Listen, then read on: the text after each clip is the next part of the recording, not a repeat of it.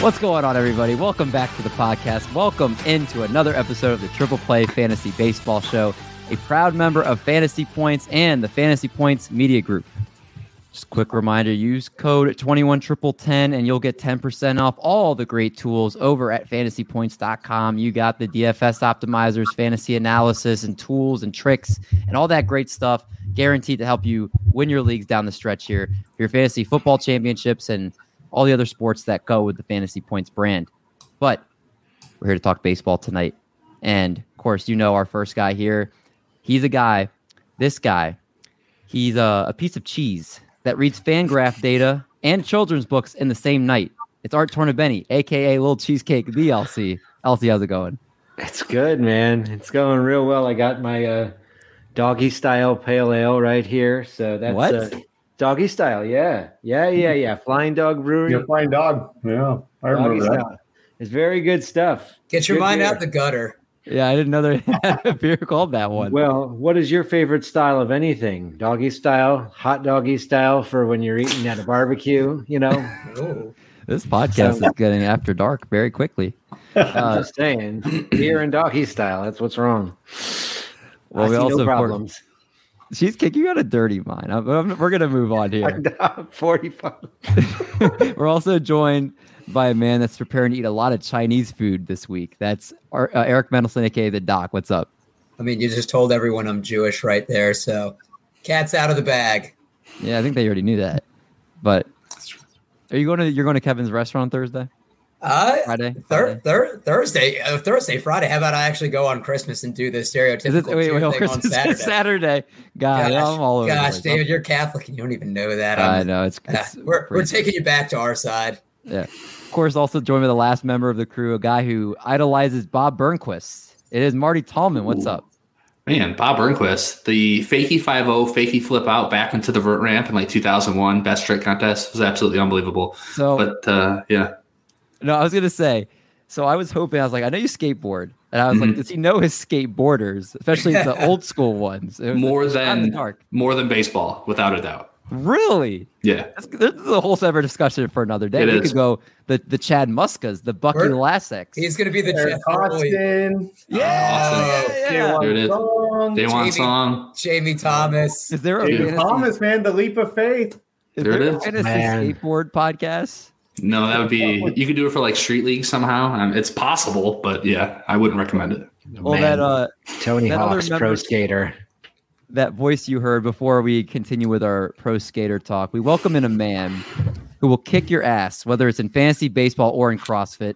Uncle Block, as he's called by some, does MLB fantasy for FTN fantasy and calls the chalk donkeys like he sees them. Ladies and gentlemen, the man who runs through your mind like he does marathons and races, a surveyor of land and the sea as he is the Brockness monster. It's our guy, Brock Miller. What's up, man? Man, I, I'm just so pumped to be here. This is actually my first podcast of the off season. Uh, just started getting ready. Um, jumped in my first draft uh, on I think on Sunday. Already get my ass whooped on that one. So um, yeah, man, draft season's here. Uh, I'm I'm excited to be here. Yeah, man. So, what does your kind of off-season schedule usually consist of? Like, you get in your first drafts kind of the end of December, and then January you start just cranking them out. What's what's it normally go for you? Yeah, uh, that's the way it's turning up this year. In years past, I've been uh, pretty good for waiting for like mid January, like early January. I'll kind of uh, put together some projections and um, kind of have my ideas on guys, and I'll, I'll start joining um, like DCs then, um, and then just kind of build from there. But I got the itch a little bit early this year, and uh, so yeah, I just jumped into a draft this this last weekend. No research. I don't have any rankings put together just jumping in raw. Like I hate my team. It's terrible. It's so bad. I had I had to put it on Twitter. Like you know, I mean, everybody puts their tweet. You know, like you know, they're they're super proud of the way their draft started and stuff like that. I'm like, this is so awful. You guys got to see this thing. Um, so it's pretty bad. So I mean, what better way to get used than just getting your feet wet and just jumping right in, right? that is absolutely it. Yeah, man. I mean, I actually am getting. Re- I just started actually doing my research this week, uh, and I'm planning to start doing some drafts starting right after the holidays. And it, I feel like every single year it's earlier and earlier. Like it's getting pushed up more and more. People are doing drafts in October, And then you oh, know it it's, it's crazy. It's it's I mean, I, I respect those that are doing it, but I'm I'm almost like by the end of the season, I need to kind of recollect and just kind of take a little bit of time before the next eight to ten months go, right? Right. The the the end of the season hits, and uh, I try to go camping every weekend for like at least like six weeks or something like that. Like just do the absolute opposite. You know, everything I do, I'm trying to create balance. You know, my my job, I'm stuck sitting here inside on a computer all day, so I spend a lot of my free time outside. You know, creating that balance there. Um, and you can't create that balance if you're drafting when the World Series is going on. If you're drafting for 2022, Mhm. that's not creating balance. That's just uh, I would get burned out. You know, And Some it's peak football season, so it's like you can't. there's You other can't- things to you- do. Yeah, you can't quit checking your team at week eight. Like you got to keep piling through. Yeah, that's Yeah. right. Well, we're talking fantasy baseball, so I guess we're guilty too. We're just not, we're not drafting, but we're talking fantasy baseball, and we got a, a great show today with Brock here. We've got fixing the division NL West edition. So it is a our last bit of our fixing the division series, and we're talking about basically once everybody talks free agency, position previews, dynasty outlooks, all that type of good stuff that's going to be coming in 2022. We kind of want it to be a little different here put our GM hats on and try to fix every team in every division, contenders, pretenders, what free agents the team should bring in, trade away stars to collect assets, all that great stuff. Again, kind of concluding this series tonight with the NL West.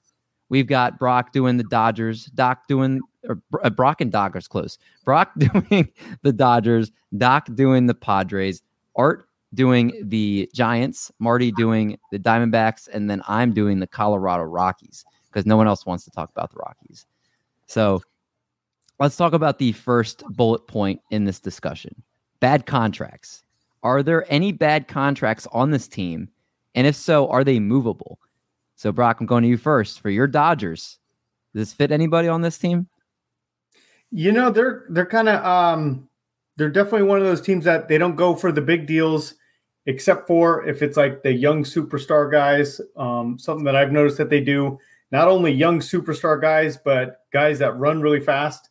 Um, those guys are the guys that tend to age not like Albert Pujols. Um, I think they're going to try to trade uh, extend Trea Turner. I will probably get to that in a minute or whatever, but um, you know, guys like that. So looking around at the roster, they have contracts that really stick out to me that that they wouldn't really want. Like if anybody fits into that category, it's AJ Pollock, but uh, I think he definitely has a place on this team. He's a good player, so um, I, I definitely wouldn't call him uh, a bad contract that they're trying to offload. There's a lot of teams that have you know better examples of that. I think. What's um Max Muncy's contract? Uh, I think he's got two years. They he was only two years in, and they gave him a, an extension. I don't know that it covered all of his arbitration years. It was like a three year deal. I think he is locked up. Let's see, he's got five years of service time, and um, oh, he's a free agent at the end of. No, he has a, a club option for twenty three. So um, you know, it's it's a cheap deal. I think he's owed like nine million dollars this year. Um, uh, he's he's kind of interesting though because we got to find out how much he's even going to play this year. Yeah, he has a torn UCL, if I'm not mistaken, correct? Right. Yeah, that's what. Uh, so I've been seeing. I, I haven't. Um, it's definitely a scenario where I think if they're going to do Tommy John surgery, it would have been done, you know, two months ago. Um, so I think they're going to try and rehab it. He got the uh, what are they? The platelet-rich injections um, that they usually do. I, I think they're going to try and do without the Tommy John surgery. But um, yeah, it's uh, there's it's going to be interesting to see what happens with that. Yeah, and you're right. I mean, you look at it right now, he's projected to make $13 million this year. Oh, is it thirteen? At least it's according to uh, Spotrac. They have him uh, as a $11.5 million base salary and then a $1.5 million signing bonus.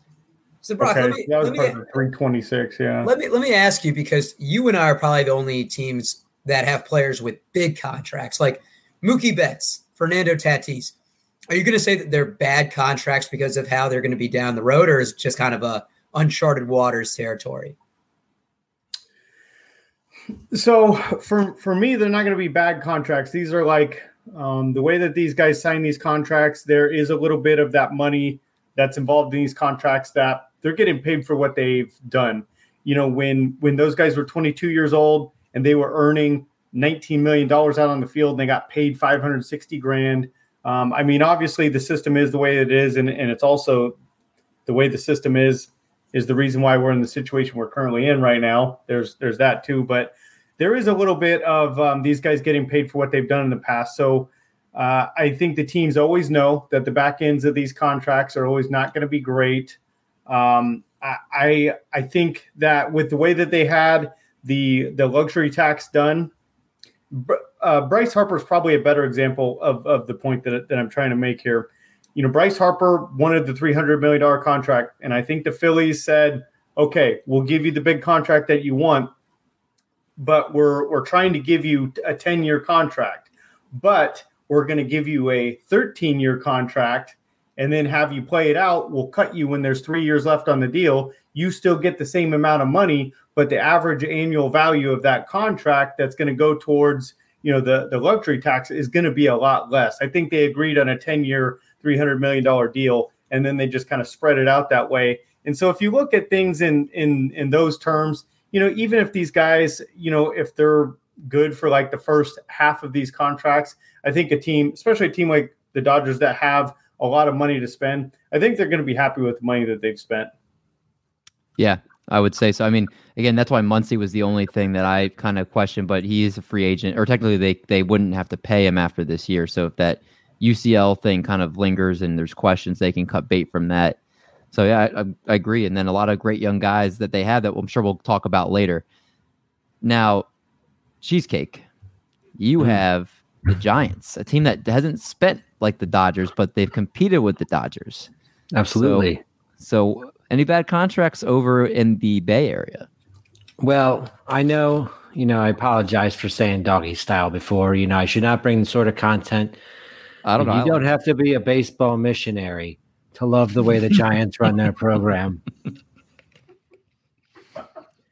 You're right. You were something else. You were something else. Keeps it coming. Just keeps it coming. The uh, the only contract that really gives me any pause for them right now is Evan Longoria, who has two years and about thirty-two million dollars left on his contract, and and really he's he started out the season very hot. He just missed about half of it, and I don't really see him playing big big games. I think he's going to be missing a lot of time from here on out. Two years left, thirty-two million. I don't think that's really movable. Brandon Crawford has two years, thirty-two million left, but he looks like he's pretty durable. That's not really that that too much to pay for a guy who provides really good defense and is a t- and is an above average hitter at his position.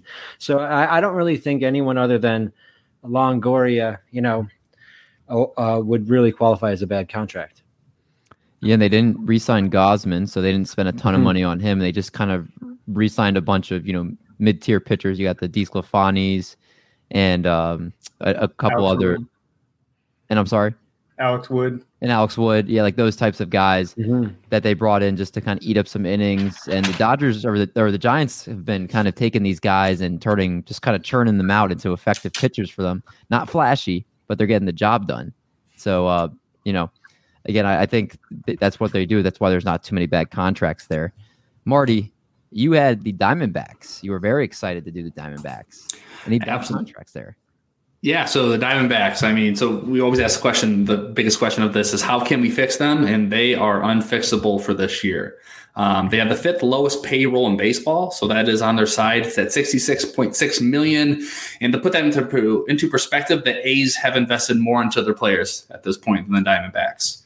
Um, but there's only one really bad contract, and that's Madison Bumgarner. So he's owed $23 million each year for the next three years. Uh, or in other words, he's making more than Robbie Ray is. So he just won the Cy Young, just signed a brand new contract, and Bumgarner's still making a couple more million per year for him for a little bit. Uh, last year, Bumgarner had a 4.67 ERA and a 4.57 SIERA. So for me at this point, I think obviously his best days are behind him. He's basically an innings eater who only gets you about 130, maybe 140. And um, yeah, they're just going to have to wait that one out. It's not movable. Yeah, uh, Diamondbacks have been kind of. I feel like they had that one stretch a few years ago where they were looking to spending a lot of money and they were trying mm-hmm. to contend. And now they're kind of just trying to tear it down slowly but surely. But they're still kind of in a weird area. They're in a weird spot. 2019, they overachieved. Uh, 2020, they kind of stayed even, and then last year they were the one of the worst teams of baseball. Yeah, I think it's a very weird situation going on in Arizona. Doc, you have kind of the opposite right now, going with the Padres, a team that's spending money like it's going out of style, a team with tons of young talent, tons of uh, players they brought on big contracts here, trying to compete with the Dodgers, trying to make a name for the San Diego city here. Tell us about the, the Padres here. What should we know about their contract situation? So I grouped it into two sorts of contracts. The ones are we'll have to wait and see. Tatis is in the second year of the 14 year, 340 million extension. We're going to have to see how that plays out over time. You know, obviously, he's had some shoulder issues, but when he's on the field, he's amazing. Machado has seven years, 234 million left. So those are in the two categories. Now I'm going to give you some bad contracts. Eric Hosmer has four years, 60 million left from the eight year 144 he signed. Ooh, I'll give yeah. you one. I'll give you one guess of who his agent is. Scott got, Boras. Oh, of course. We got Wil Myers, who's in the last year of his deal, but he's making 22 and a half million. We have your guy, Pomeranz, comma, Drew David, who has two years, twenty million. Why is that my guy? Just the way I said it. We'll talk about it off air. Okay, I have no idea what that means. Um, two years, 20 million left on his contract. Mm. And then this one isn't awful, but I'm just not a Blake Snell fan and he has two year 29.1 million left. He's making 13.1 million this year, 16.6 next year at age 31. I just don't think he's going to age well. It's interesting because I've actually heard some people in the industry say that this is a bounce back for Blake Snell this year based off of what he did at the end of last year. So you're not buying. I mean, here's the thing Blake Snell isn't a bad pitcher, but I will never have him on my team because I'll never overdraft him. Well, last, last year was the, his, last year he hadn't gone seven innings pitched in a game since he won the Cy Young in 2018 and until like July of last year. Like he was topping out at like five, six innings. And like I, I just can't spend, you know, a round three, round four pick on a guy that I don't think can give me the upside that I'm looking for. You know, I'll, I'll take a Lance Lynn. You know, Marty knows that might throw eight shutout innings or maybe he gets bombed in three innings, but he has a higher ceiling than Blake Snell does. So right now, Blake Snell's going 123, according to. That, that's that's disrespectful. So maybe I'll take what. Uh, who's around him for context? All right, so these are the pitchers around him. Right after him at 124 is Nate Eovaldi. Then you have Ian Anderson, and then the next starting pitcher is Shane Baz. wow. and just ahead of him is Justin Verlander and Carlos Rodon. I don't know why Carlos Rodon is that high. Yeah, I, would take him over Rodon. I think the rest of those I would take over Snell. Um, Brock, you were kind of shaking your head with the Blake Snell. What are your thoughts on on Blake Snell? Yeah, um, I mean, from a DFS perspective, it was um, really sweet um, there in July when Snell made noticeable changes to his um, the way that he was attacking hitters, um, and the results came, and and uh, it was a profitable couple starts there when people expected him just to pitch the way that he had in the first um, three months of the season there, and and the results kept coming in. I you know I haven't looked at the prices a whole lot, but I might be in on Blake Snell this year. Like I you know when when these guys have a great year, um, guys that aren't consistent pitchers when they have a great year, if they're coming off a great year, like I'm just automatically gonna probably not pay their price. Um, mm-hmm. When uh, you know not that great uh, Blake Snell is great. I mean, he's definitely not great, but he's got some upside there. And his price, you know, this year compared to where it was last year, if you look at his price year to year, um, you know, there there might be some value there this year. I might I might be on Blake Snell. Yeah, right now he has a min pick of 63 and a max pick of 169. If I get him at 169, I'll tell you what I'll take absolutely. him there. Yeah, absolutely. Yep. I mean, I guess past pick 100, I'm probably take the upside that he gives you at that point. You know, yeah, that's the, the, strikeout rate was like.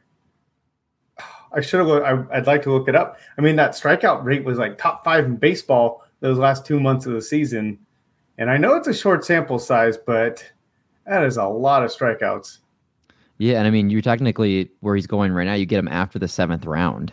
Like that's a pretty good, especially if you wait for pitcher and you can get him as like your your second or third pitcher.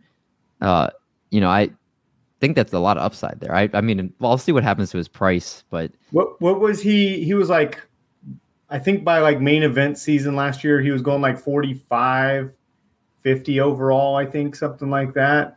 Yeah, I'm actually going to pull up right now. On and, uh, and it's not like he had a bad start to the season and a great finish to the season. Like, I think we kind of know what we have with with Blake Snell. Like, my opinion of him has not changed like a ton. Um, and he, you know, he was, you know, a 45, a 50 overall guy last year. Um, 100 overall this year is that's cool. I got I got his K percentages here. So in August it was 38.8%. In September and October, 42.3%. So that's just like relief pitcher numbers. That's that's astonishing. Wow. Yeah. Yeah, and then you can kind of see as far as the draft trends with his ADP, kind of where it's going right now. Kind of hasn't really changed too much since the beginning of draft season, uh, but it's kind of yeah, it's been. I, I, could see it going up once we get a little closer uh, to where we're at now.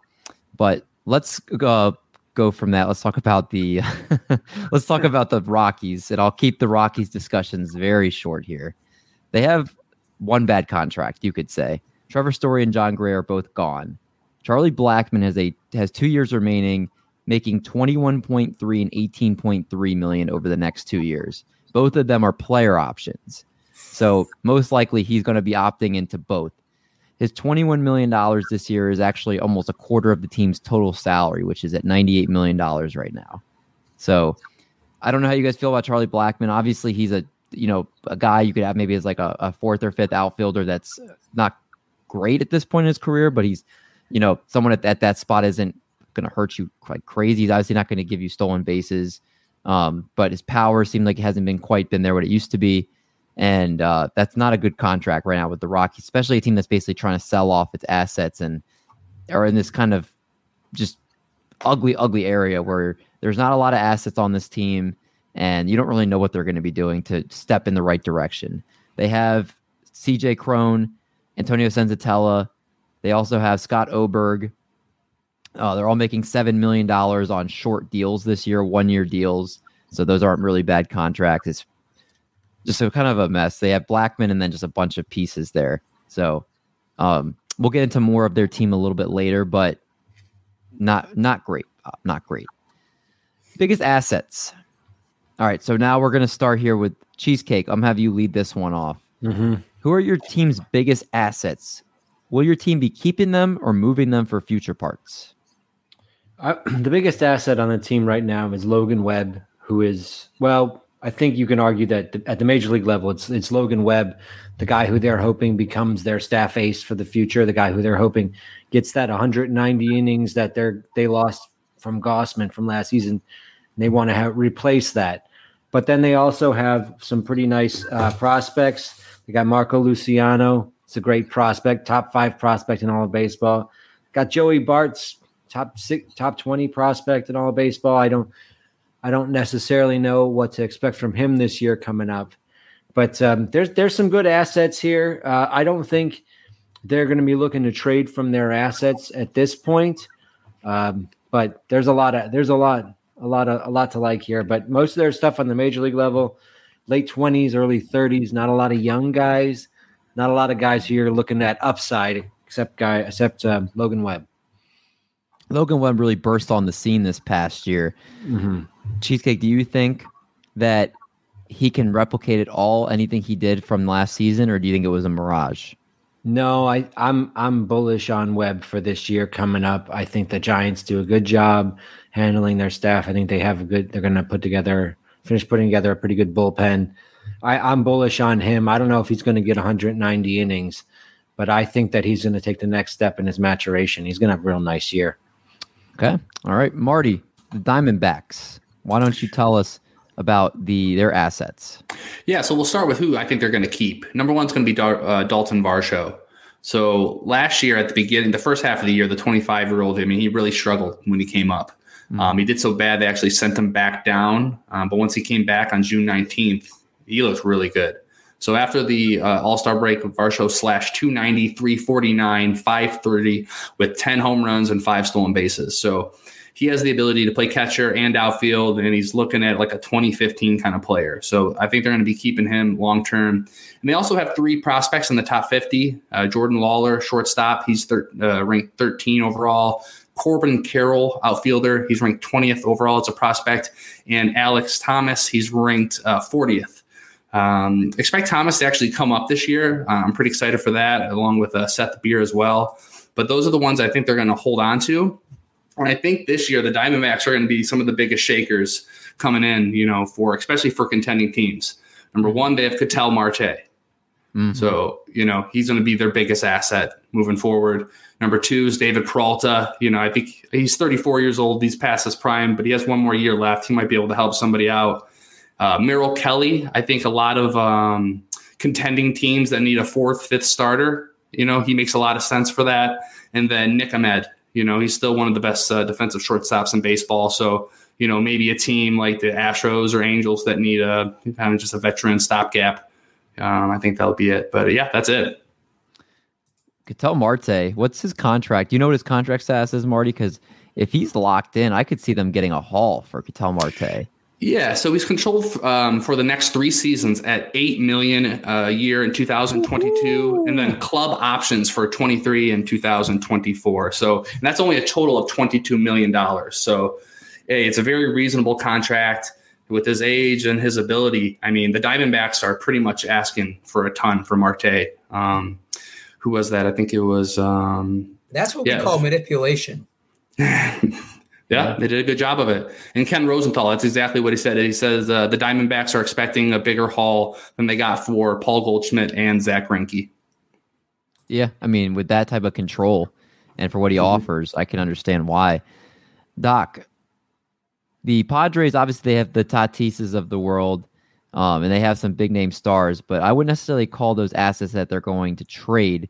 Do they have guys that you think that they might trade, or you know, any type of um, players that they might bring in there. So the Padres have made the postseason once in the last 10 years, and they currently have the fourth largest payroll. So they're going to go all in. Now, I look at their starting pitching, and it's locked in as Darvish, Clevinger coming off Tommy John, Musgrove, and probably Dinelson Lamet because I don't think anyone's going to trade for him. So I think their biggest asset that they might trade and Blake is Chris, Snell. And Blake Snell. So I think their biggest asset is Chris Paddack. Chris Paddack's going to be due for a payday at some point soon based on his upside. He's 26 years old. So I think he could be a name that's floated around. Adrian Morejon, who showed some upside last year, he's 23 years old. He has a 3.86 ERA. I think Trent Grisham, once again, they're kind of loaded in that outfield. I don't think anybody's going to take the Hosmer contract. Um, and then they have three top of the 50 prospects. They have CJ Abrams, who's a 6'2 shortstop, who's number six. Luis Campusano, who is a 5'11 catcher, and then Robert Hassell, who's an outfielder, who's number 43. So once again, I think they're going all in. I wouldn't be surprised if they package two or three of these guys to get a superstar player that might try and push them over. Um, I, I would expect maybe that they go for a hitter. Not saying they go for like a Mike Trout, but someone like an Alex Bregman type who is a bona fide all star. And they might be able to, you know, maybe like a Ketel Marte, then they can move to second base, outfield, have kind of that Jurickson Profar role and give up some of these rebuilding pieces. Well, it'd be interesting because I know they have Jake Cronenworth there. I don't think they're getting rid of Cronenworth. I, I think he's too beneficial just because of the flexibility he has, um, especially with his stolen base upside. But I mean, they, they got Trent Grisham for basically nothing. Like Trent Grisham couldn't have played in Milwaukee anymore after that ball went under his uh, glove against the Nationals. I mean, he wasn't welcome back there. So I think that makes him a little bit more expendable. Yeah. So yeah, the Padres obviously have a lot of good prospects, and of course, you got to wonder what a Mackenzie Gore if he's considered an asset at this point. Yeah, it, after I don't even know what happened to him. Um, I I mean, he was as touted as any pitcher in the last couple of years. I feel like as far as the upside when he, they first got drafted and then just completely fell apart. Him and Forrest Whitley walked into a bar to, together. Yeah, probably. Brock, back to the Dodgers. Any assets that they have that you realistically could see them potentially trading or um, anything of that nature? Uh, they're going to have to find them uh, because I I don't know that free agency is the way that they're going to replenish the rotation. Um, they could they they could go in like Ab Rodon or, or one of those guys, but I think you know probably a trade is uh, a more likely scenario for them.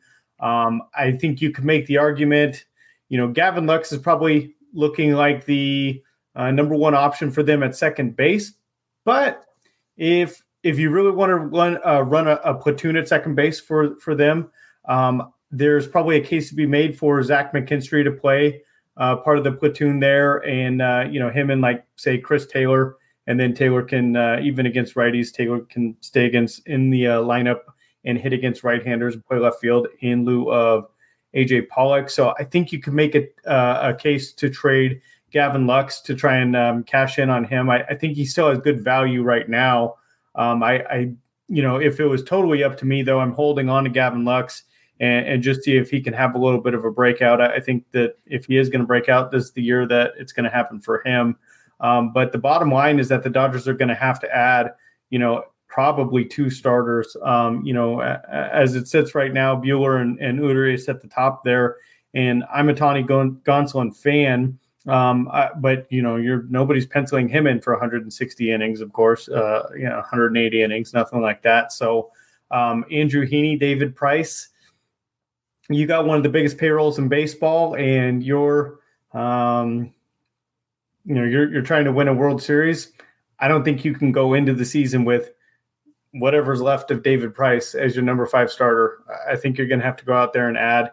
So Gavin Lux is probably the most obvious fit for uh, as far as you know uh, a trade from the major league roster, move down to the minor leagues. Um, I don't think Bobby Miller's going anywhere. He's shot up prospect rankings. He was their first round pick. I mean, the the Dodgers get like their best prospects, and and it's guys that they get. You know, they they pick 28th in the draft every year, and they still pick better prospects than the teams that get top 10 picks. Um, Bobby Miller shot up the prospect rankings. I don't think he's going anywhere. Ryan Pepiot, he's probably a guy that could probably work into that rotation at some point this season. Um, so I don't think they're going to want to trade him away. Um, but maybe like Diego Cartaya, he's a catcher. He's pretty young. He's a couple years away. He actually played here in in uh, Rancho Cucamonga this year. Uh, got to see him over there a couple times, but pretty high level uh, catching prospect there. And the Dodgers are pretty locked in with uh, Will Smith, a, a, catcher there, and they really like Austin Barnes. They think they, they extended him for two years this offseason. So, um, you know, Cart- Cartaya is a little bit blocked. I think when you have mega prospects that are like 20 years old, it's kind of it, it, doesn't make a lot of sense to say that they're blocked at the major league levels. You know, they're a couple years out, and if the bat plays, then then they'll find a way there. But he could make sense as a, a, a trade there. Um, you know, and they've got a couple other guys there that um, they could probably do without. Um, the, the, Dodgers build out a pretty good farm system there, um, and uh, you know, as, as we can see, uh, I think their system slipped to middle of the pack um, after the trade for Max Scherzer and Trea Turner. There, you know, that's that's pretty big though. Josiah Gray um, you know, when when you trade away your two best prospects, I mean, it, it's to, you know, you're you're to take a hit there. So um, the system is still got some interesting uh, arms in there. Um, I think the Dodgers have an interesting bullpen already, even with if, if they decide to let you know Kenley Jansen walk. I still think the bull, bullpen's going to be pretty solid there. There's a lot of um, interesting young arms in there. So I don't know that they need to really go out of their way to make a trade for that. Um, it's probably going to be for starting pitching. Um, and so maybe that's Gavin Lux. Uh, maybe it's one of those uh, younger hitters. Talked about starting pitching. What are your thoughts on Andrew Heaney this year? Does he bounce back with the Dodgers? Is he one of those you guys you get at the end of your draft that ends up being a gem? What are you on the spot? I drafted him in a few spots last year, like DC's. I was kind of, I was kind of like, oh man, Heaney's gonna he's going to strike out 220 guys this year. It's going to be great. You know, take him 220th overall, whatever that would like. um, so let me yeah. tell you where his ADP is. I uh, yeah, where, where is he going now? Like 500 is not not that way, I mean, no, but still. Yeah, he's right now settled at 330. 330. He, he yeah. does have a max pick of 584. Oof, that's that's good. I 584. Anybody with a anybody that projects to like start 15 games in a season, you know, you can, you know, when you when you're getting that that deep, that's an option. That's fine. But Andrew Heaney, I, I just the the upside's been there. Um, you know, he was a Dodger for 10 minutes at some point, like three or four years ago. I think you, if you guys recall, um, he came over in the Dee Gordon trade. If anybody mm-hmm. remembers that guy. Um, mm-hmm. Yeah, Andrew Heaney, I, I just do I have confidence in Andrew Heaney? No, but I'm also like a guy that like sits at home alone and plays fantasy baseball. And those guys that get paid like millions of dollars to make these kinds of decisions, they were like, yeah, I kind of like that guy. Bring him in. So don't take my opinion. Don't don't listen to my opinion on Andrew Heaney.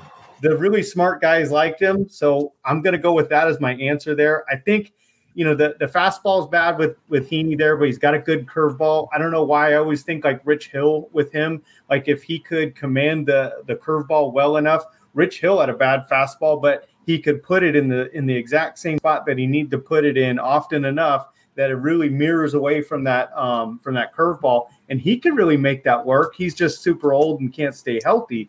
Um, maybe there's something in there for Heaney. You know, the Dodgers are famous for teaching a good slider um, to pitchers and getting the most out of pitchers there.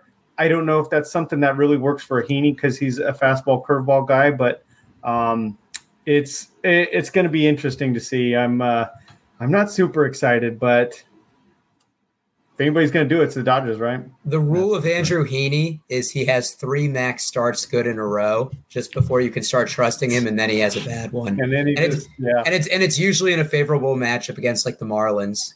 Yeah, yeah, yeah, no kidding. Yeah, no, that's there. It's it's really funny. Like I don't know how much DFS you guys play. I'm a big DFS guy, um, and I just I have a rule. Anytime you know guys like Heaney, there's just a handful of those guys out there where you know most days you're just kind of analyzing the matchups and and kind of seeing where it falls and stuff like that. And then there's guys like Andrew Heaney where it's like I don't need to look at the matchup. If like 25% of the field is going to be on Heaney, I'm out. Like the only time I'm going to take him is when nobody else is taking him because you just can't predict him. Right. He's, he's very uh, like seven innings, 10 Ks, no runs, and then the next start, three innings, eight earned runs. It's yeah. He's he's five home of, runs at Yankee Stadium. Yep. um, I'll keep it real quick with the Rockies. They have right now German Marquez is kind of interesting, eleven point three and mm-hmm. fifteen point three, and then sixteen mil over the next three years, all club options.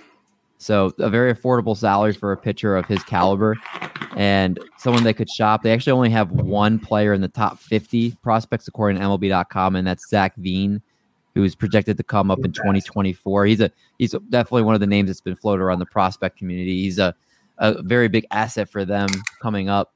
Connor Joe potentially too. He had a nice first season. He's kind of I think someone that as draft seasons pick up, his name's gonna be floated around more because he could lead off for the Rockies and that's very valuable. And he did pretty well in his short time there last year. So those are really the only assets right now. I don't think I don't see them parting with Connor Joe or Zach Veen. I could see at the deadline if they're really struggling and a team's going to throw something at them for German Marquez. Potentially he goes, but that that's about it.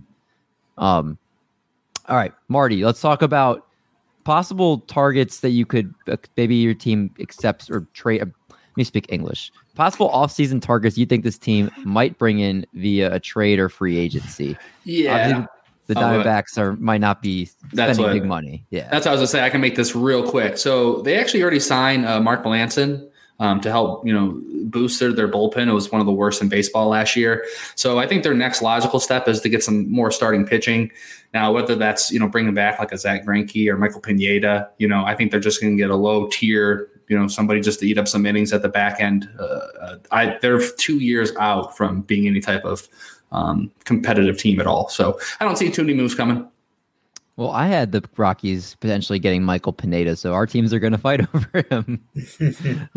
I think he wants to come to Arizona. that's that's probably true. Doc, Padres, same question for you. So I had a couple targets for them. Ketel Marte mm-hmm. or Jose Ramirez, thinking of teams that are probably looking to tank. And once again, they have the assets to do that. I think it'd be interesting to see if they made a really aggressive push for someone like Cedric Mullins, who's going to be cheap. They could have for years to come. You know, obviously give the O's a huge overall. I think it's going to be interesting as we get closer to the trade deadline. I think they're going to be buyers and they're going to go for whichever team is looking to sell. That's fair. Yeah, I mean, they're they're all in obviously. So they're going to keep doing what they're doing. They put their um, chips in the middle. They are. They as much as any team. Brock, what about you? Any pieces? I know the Dodgers have a lot of guys already there. Is there could there be some depth that they're looking to bring in there?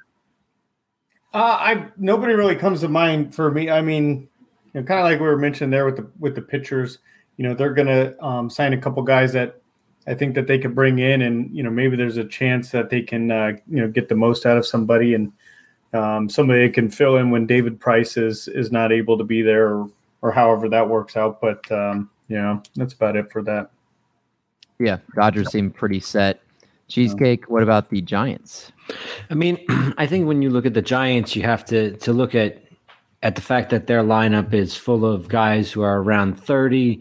A lot of them overachieved last season, and you know, the, none of them, none of them you're looking at. Not many you're looking at. Oh, is there another level they can reach? Most of them are regression candidates. Right now, they're sitting about 35 million dollars under what they spent last season. So to me, that says that they got about $35 million in spending room. I mean, they're if a team, more. if not more. And I think I should think that after last season, they might be willing to spend a little more. You don't want to be going from playoff Cowboys, put that in reverse, you know, reverse cowgirls then. And then they're not, they're not in the playoffs oh anymore. Just name every, you know, you know, load up the wheelbarrow and bring the money it's uh, Nick Castellanos. I think is a great signing for them. They need a bat. They really need a bat. They need pitching depth as well. I love Zack Greinke. The idea of Greinke going to the Giants. Mm-hmm. Uh, there's some sports writers who love the idea of them making a run at Clayton Kershaw, but I don't. I don't see Kershaw doing that. No, but I like Greinke. I think Castellanos. I wouldn't mind like a Schwarber. I think Schwarber would be a nice pickup for them. Uh, but uh, they definitely need to bring in some some bats. And the other question I have is, are they going to bring back some of the guys who who did really well for them last year, who are free agents like Donovan Solano? Are they going to want to go forward with Tommy La Stella at second base? Are they going to want to bring in more more guys? Those are the questions I have. I think they're going to spend some money still, though. I like those calls, and I also like how you keep the same theme going. I'm interested to see if you got any more as we keep going here. Uh, as far as the Rockies go, they had their outfielders have a 80, 71, and 96 OPS plus, which isn't necessarily horrible, but for having those be your numbers in Colorado, it's actually not very good. Um, obviously, right now they have Raimel Tapia, Garrett Hampson, and Charlie Blackmon, Connor Joe. Um, Sam Hilliard is there. So he's got 14 homers and 238 plate appearances last year. Um, but he struck out 36.6% of the plate appearances when he did play. So I think that they might need a pitcher. Their pitching staff definitely needs some more arms there. So maybe like a Michael Pineda, a Danny Duffy, maybe, or a, my favorite pitcher to always say it for every team, Zach Davies. Oh my gosh! but uh, I think Kyle Schwarber, if he was smart and wanted to get a big contract, he would sign with Colorado. Because can you imagine Kyle Schwarber in Colorado? I mean, that's that's a way to get you a big contract if you're mashing in Colorado and uh, in the Rocky Stadium. So uh, maybe something like that would go there, especially if they have a DH, which would be a huge for, um, for you know, for teams like that. But let's go into the last part of this segment here. Your team's realistic goals for 2022. So give us their final record, and then your expectation as far as playoffs, purgatory, or a pushover. And we'll start with you, Doc, for the Padres. So last year, Padres were 79 and 83, uh, missed the playoffs with all that talent and all that payroll. I'm going to say they improved by seven games this year, 86 and 76, and sneak in as the second wild card. All right, make Padres fans happy. Brock, are the Dodgers winning 100 games this year? No, I mean I'm I'm gonna I'm taking the under on that. I'm gonna peg him as like a 92 win team. Um, I I think if they make like every move that I would hope that they make, like if they add a bat and the the the DH comes to the National League so that Justin Turner can be the DH.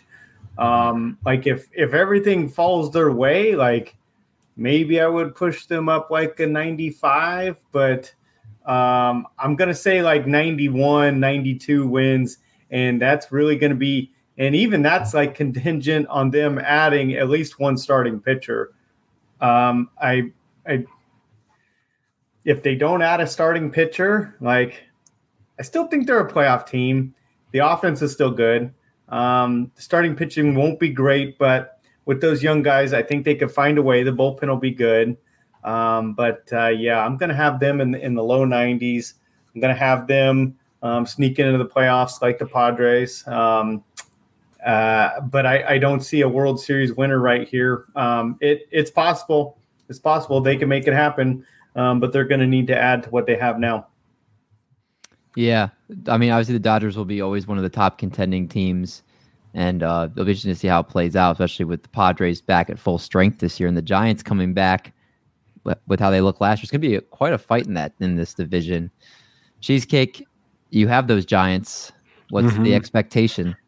I, I think that a lot is going to depend on what they do with their their remaining room, their remaining spending room, because you know if if their if their roster sticks the way it is, are they going to get the same really excellent seasons from guys like Darin Ruf, Wilmer Flores? Are they going to get the the the amazing Brandon Belt season, the amazing Brandon Crawford, Crawford season. If their if their roster stays the way it is, I'm at least 69% sure they're not making the playoffs. Uh, but I think that as it is, they're like an 85 win team. But if if they get the guy, if they sign, you know, some pitching depth with the if they get a Castellanos, I think they're a 90 win team and they're fighting for that wild card. They're going to be fighting for that division again.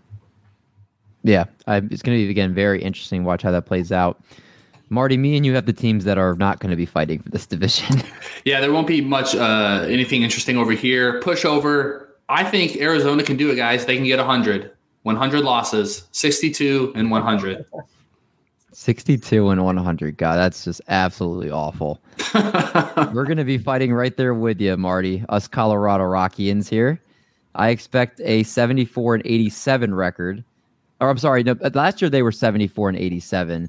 I'd say they're going to have a five game worse record this year, go 69 and 92. Nice. They lost Trevor Story, yes, and Sonny Gray. So, or I'm not sorry, I'm sorry, Jon Gray. Jon Gray. 69 and 92. That doesn't add up, David. Yes, it does. 69 and 93. There you go. No, no, 69 and 92. Uh, wait a second. 162. So 93. Yeah. Nine plus yeah. three equals two. Goodness gosh, gracious.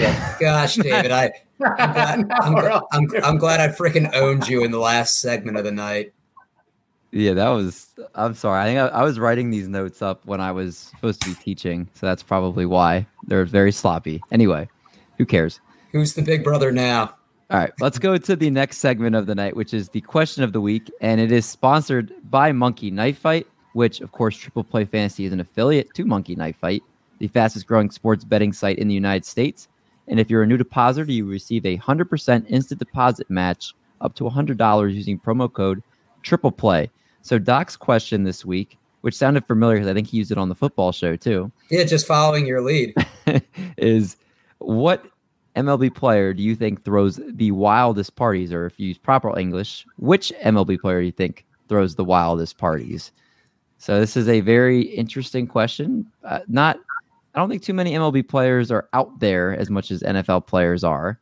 So maybe I'm forgetting somebody. But uh, while we're thinking here, does anybody have one right off the top of the head? Doc, what was your question? Something you have somebody. So I was thinking Juan Soto. Juan Soto is 23, so he still might be in prime drinking age. Is he, is he 23? He's 23. He just turned 23 a couple I months he was ago. younger than that a couple months ago he turned 23 in august so he's still in, in prime drinking phase. Got a lot of personality you know staring down the pitchers. And he you know think about when we were 23 like we could just drink easily and bounce back the next day and do it again. I could see him drinking and then going out and you know having a two for three for with two home run four rbi type of day. His body can handle it. Okay. Juan soto leads us off. I don't think that's going to be the best answer though. Anybody have another one yeah, I have mine. I'll. Um, I'm gonna go with because he is 20 years old. This is how I imagine our day. So Wander Franco, we're going out partying. He's picking me up in his uh, his BMW that he bought way before he had a big contract. So who knows where he got that from? But anyway, we're, we're gonna be in Tampa. We're gonna head to uh, we're gonna head a little south to Orlando. We're going to Disneyland or Disney World. That's what we're doing, man. Me and the 20 year old, we're gonna be, you know, having just a good day down there. I'm thinking, Ep- I'm thinking Epcot. I think Epcot's gonna be good, and then uh, finish out with Magic Kingdom. You know, we'll have the ears on. It'll be a good time. A different type of party. Mhm. Okay, I I like that. I like that. We I can't wait to hear Art's answer. Oh, You were starting to say one. Oh, I'm gonna go. I'll, I'll I'll go with. I'm going real quick. I'm going with Derek Jeter. I know he's retired, but the man is loaded. He's Mm. in Florida. The man is a sex symbol, so I'm just going to attach myself to him. He's going to throw a great house party. A bunch of people are going to want to be around him, and uh, it's going to be at a sweet house, like one of those houses where people jump from balconies into swimming pools. You know what I'm talking about? And I want to be there. Me and Jeter, we're going to party. You want your almost famous moment? I want my almost famous moment. Exactly. Uh, what do you What are you thinking, Brock? Yeah, I'm uh, I'm going with Tatis, man. Like you see, like Tatis and Machado and those guys after they hit a home run and they like, you know, like all the guys, like all the, all the different players have like their their handshakes that they do and stuff like that. But like Tatis and Machado and those guys, like they don't have a handshake. Those guys like dance. Like it's a full on dance. It's a whole like I, I could just see those guys like having a party after the game, like traditional uh, Latin music playing, and like you know, kind of like that that scene there. You know, big pool, people jumping out of the second floor, um, but like the Mhm. dancing and partying and stuff like that. Like I want to party with those guys. No, I think that that ties in exactly with my answer too, because you talk about those type of guys with that personality, but then you also take the scene they're in and talk about Francisco Lindor, who is as much of a, Yeah. a guy that's going to go and do that type of stuff Tatis does, but he's also in New York. So it's like you can imagine Uh-huh. going to his, you know, big whatever he has in New York, his house or whatever is multi-story in the city or however he does it. But I feel like Francisco Lindor, Fernando Tatis, all those guys would definitely be good. I, I'm trying to think. I mean, Brian Wilson might be the best of all time. I feel like he was had to Mm. have been the best Uh, partier. so I looked up a thing on there and it ranked him and Wade Boggs was number one because like he drinks beer, a lot of it. And then like the top 10 are like people from like the 50s and 60s, Mickey Mantle. Oh, yeah, So it's like, yeah, these dudes, yeah, like these dudes would get trash like a Doc Gooden of like, yo, he would do coke and then throw a complete game. Can't do Yeah. that today. no, yeah, you can't. All right, let's go to the last segment of the night, which is the game of the week. And Doc is hosting. So, what game are we playing? All right. So I did a little bit of research and we're going to see how well you know the recent history of your respective teams. So, Marty, being a Tigers fan, David, a Twins, Brock, a Dodgers, and then Art, Cubs. So, what I'm going to do is I'm going to give you a certain category. Look, let's say the player with the highest batting average since 2010. You would get a first point if you tell me the player. And then if you get the player right, you can advance to move on to Did the you, just actual repeat, guess. did you just repeat yourself? You said if you guess the player, you get a point, and then and then, so like, let's say you, David, you said Brian Dozier, that was the right answer. Then you have a chance to get the second point. which is what's the Another second? Whoever, whoever, whoever gets closest. I didn't do batting average. Like, so for example, the first one is home runs.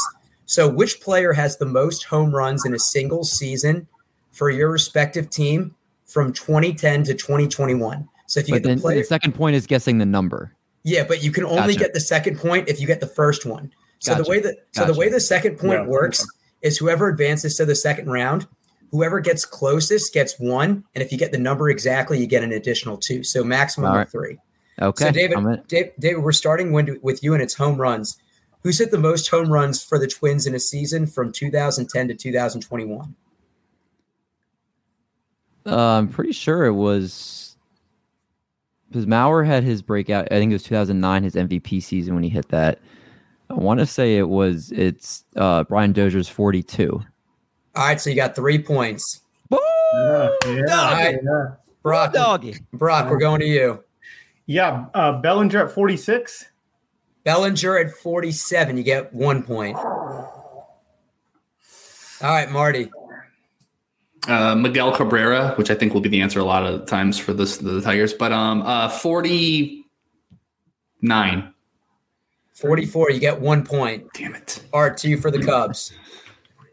Um, I think it's Kris Bryant with like 38. Kris Bryant with 39. You get one point. Okay. Oh, wait, we out here early. Let's go. All right. All right. so next, Brock is starting off with this the stolen base leaders. Oh, that would have been uh, Dee Gordon's 40, 41. I'm not No, going to it say. I'm, I'm not going to. 30. I'm not going to say the answer yet because if nobody gets closest, then you're going to get that point. But you did not get the number exactly. I'm locking you into 41 on that. Marty, to you. Um, Austin Jackson, 29. Rajai Davis. Remember Whatever. Austin Jackson. Rajai Davis. Art. Um, we never have anyone who steals bases. I can't wait to hear who has it. um, so our our best base stealer. Um, shoot, I, I have no idea. Oh, uh, J- Javi Baez, twenty four. Tony Campana. Oh, you gotta- that's, gotta that's, that's messed me. up. That's deep. Yeah, that's really bad. All right, David, to you. The two names that came to mind were Brian Dozier and Byron Buxton, but Buxton's like never healthy enough to to steal a bunch of bases. Um, that was after Prime Denard Span. Um, Carlos Gomez. That was after Carlos Gomez too. All right, I'm gonna say Brian Dozier, and I'm gonna say 31. Ben Revere with 40. So Brock, Ah, got, yeah. so Brock got two points that round. So we got two categories left, and then I have a tiebreaker. All right. So Marty, we're starting with you. Saves. Um, uh, I'm not Todd, not Todd Jones. What's oh, what was that big guy's name? Papa Grande. Um, Jose Valverde, 49. Marty with two points. He was 49 for 49 that That's incredible. That's a good pull, Marty. That's a good. All one. right. Art to you. Uh, top saves. Uh, like I think Wade Davis had a really good season for us, and uh, I'm gonna say it's like 36. Incorrect, Carlos Marmol. Carlos Marmol. Okay, yeah. All right, David, to you for twins. I'm gonna have a, a, a name pull here. I, I think I can't think of anybody over the last few seasons that really stacked up saves. Because Ryan Pressly was like a setup man, and we traded him. Is it Glen Perkins with 36? David with another two. Is that really it? Holy Yeah. crap! Holy crap! All right, That one- Brock. Brock, you probably know who it is. Yeah, it's definitely It's gonna be Kenley because Eric Gagne was like before As 02. 2010. Um, So it's Kenley, but what number? oh, You gotta get- 46. 47. So you only get one point on that. Ooh. So we got David, who's got six. We've got Brock with four. We've got Marty with three and Art with one going into the final question right here. And Art, we're starting with you. Mhm. Starting pitcher wins. Um, the leader in starting pitcher with uh oh um Jon Lester. Not no, yeah, Jon Lester at 20. Arrieta at 22. Oh David, to yeah, you. Yeah, yeah. Oh my god, our, our pitching's been so bad for. as I, as I, can I yeah, I really enjoyed looking at this category to see how bad your pitching's been. It's after the Santana and Liriano days. Uh, Jose Berrios has been like the only really good pitcher over the last few seasons we've had that I can think of. Um, I feel like there was one year where uh, Ricky Nolasco got some wins for us, but that was a while back. I'm gonna say um, I'm not gonna get this at all. I- I'm just gonna say it's Berrios with 16. Carl Pavano with 17. Yeah, yeah. Uh, I knew it was. I remember it was just someone that outperformed what they did. All right, Brock. Man, I'm gonna go with Kershaw. I know both he and Greinke in 16 were like neck and neck. So that's one point. Yeah, if you get if you get the number exactly right, you win the game. I'm pretty sure on the like last game of the season he won number 20. Okay. And then Marty.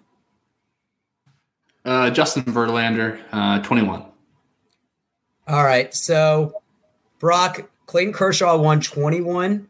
So you tie with David. Justin Verlander was the right answer, but 24. Mm. So Brock and David, you guys each have six. So this is going to be the tiebreaker question. All right. The, mo- the most amount of wins that you've had in a season from 2010 to 2021. And whoever gets closest will get the point and win the Game game. win. Yeah, team, like wins. Team wins. Team wins. David, you go first. Oh my god. I want to say there was one year we were. I, think it was 91 wins. So David, you're locking in 91. I'm locking in 91. Okay, Brock. Yeah, it was this. It was this year for the Dodgers. I got an easy one. It was this year. Oh damn it! But- Yeah, I know, right? It was was uh was it 105 or 106? And the Giants won 106. 105. Can I change my answer, Eric? Since I didn't, um, since you didn't say anything yet, Fine. 96 is my answer. So you're locking in at 96. And Brock, what are, you, what are you locking in at? 105. All right. Well, David, the most the Twins won was 101 in 2019. Did they really win that many games? Yeah, Yeah. they had a big yeah. And thought it was- Brock, the Dodgers had 106 in 2019. So you are the winner.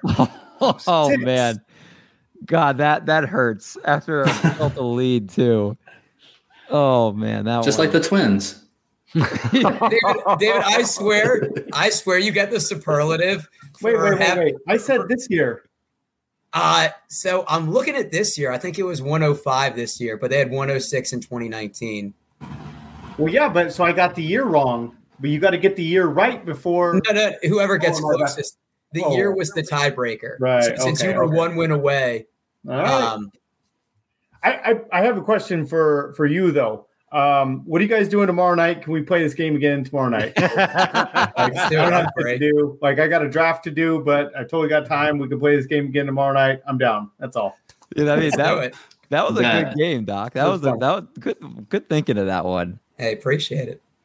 Oh yeah. Well, on that note, the, Brock, and you the could best take. part, David, like I said, you always blow the game. It makes me so happy. I'm always like in the finals and I always lose it. It's annoying. uh, but Brock, on that note, thanks so much for coming on the show, man. It's always a blast with you on here. I did. I'm. I am not kidding. I had a great time. I mean, I could totally just do this again tomorrow night.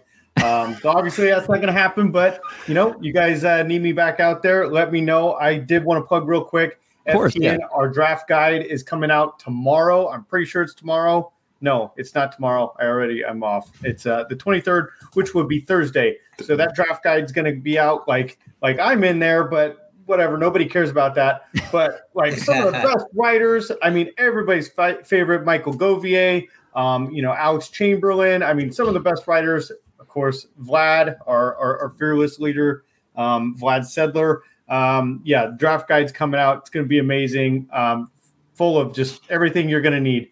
Um, so hit me up. Check out FTN uh, Fantasy on Twitter. Yeah, they're you can find me at Brock Nest Monster. Sorry, me too. did a great group over there, and you'll be Mhm. probably hearing this. Assuming I think Cheesecake puts this out usually on uh, Wednesdays or the next day, so you'll probably be hearing this on Wednesday. So that means you'll hear it tomorrow. The guide should be coming out, and you'll be able to obtain that. And again, like Brock said, it's some of the best minds in the fantasy baseball business. So you want to make sure that you go ahead and get that guide, get a jump on your league mates, make sure you can win, take some some leagues this year, win some money. So definitely make sure you do all that. Everybody that uh tuned into the show whether you watch the podcast or you watch the youtube and you listen to the podcast however you like to do it thank you. Next week we'll be joined by another great guest for another fun episode. But until then everyone stay safe. Enjoy the off season and we're gonna make like a brag truck and we're gonna haul these buns. Catch you guys in the next one